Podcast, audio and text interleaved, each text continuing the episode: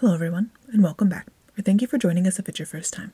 This is the Mind Wealth Podcast, and my name is Chelsea.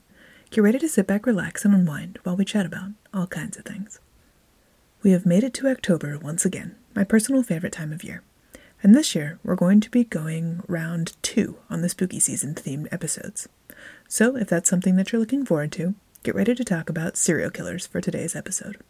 We're going to be deep diving into a relatively new case in the Pacific Northwest so stay tuned to the end. Serial killers are defined as a person who has murdered three or more individuals. They can be known or unknown and over a period of time. These killings have often no apparent motive and generally follow some kind of pattern.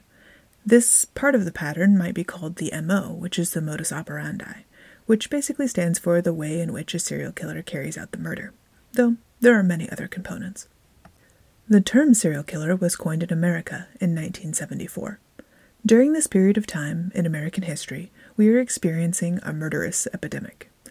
There is a university funded database on serial killers, and it is estimated that there were over 2,200 serial killers in the 20th century alone. And more than 80% of those serial killers were present between 1970 and 2000. Those serial killers only make up a fraction of a percent of the population, they are a spectacle that we continue to make the basis of a lot of our televised consumption. As we as a people have been interested in the macabre for as far back as we can remember. While it is hard to know who the first serial killer was, there isn't a lot of literature on it, and it's a relatively new term. There are many famous ones that most of us are aware of, however. But what about modern times? Now we've hit 2023, almost 2024. Is this phenomenon still happening? Unfortunately to say, yes, it is. And if you don't have a tea or a coffee yet, maybe now's a good time to grab one, and let's take a look at a recent case out in my area. On February 19th of 2023, the first victim's body was found, and it started this whole exploration into the, if Portland could potentially have a serial killer on its hands. Over the next three months, five more bodies of young women were discovered. While the police stated that there was no connections between the victims, the general population of Portland wasn't quite as sure. The body of Kristen Smith was found first in southeast Portland. Then Charity Perry was found on April 24th at Ainsworth State Park in East Multnomah County. Shortly after that, on April 30th, Bridget Webster was found in Polk County, and finally, May 7th, Ashley Real was found in Clackamas County. The other women have yet to be identified. On June 1st, the Oregonian newspaper published an article on the deaths of the now six women in the local area whose causes of death were still being determined. And this causes the public to start to wonder is there something more going on here? Could it be that Portland has an active serial killer? On June 4th, after the panic had started, Portland police issues a statement saying that they have no evidence to support that these deaths are in any way related or connected. Just two days later, on June 6, the lead suspect of the six murders is taken into custody after trying to escape by jumping into a local river to avoid capture.